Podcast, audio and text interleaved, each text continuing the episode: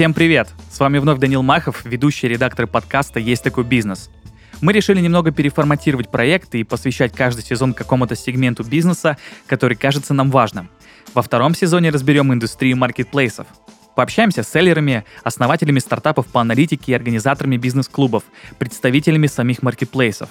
Обещаем, что будет не только интересно, но и полезно. Вас ждут классные истории, инсайты, инструкции по продвижению и многое другое. И отдельно хочется сказать спасибо всем, кто нас слушает. Вы просто супер. Оставайтесь с нами, комментируйте выпуски подкастов на платформах и в наших социальных сетях. Ну и, конечно же, рекомендуйте друзьям. Всем пока!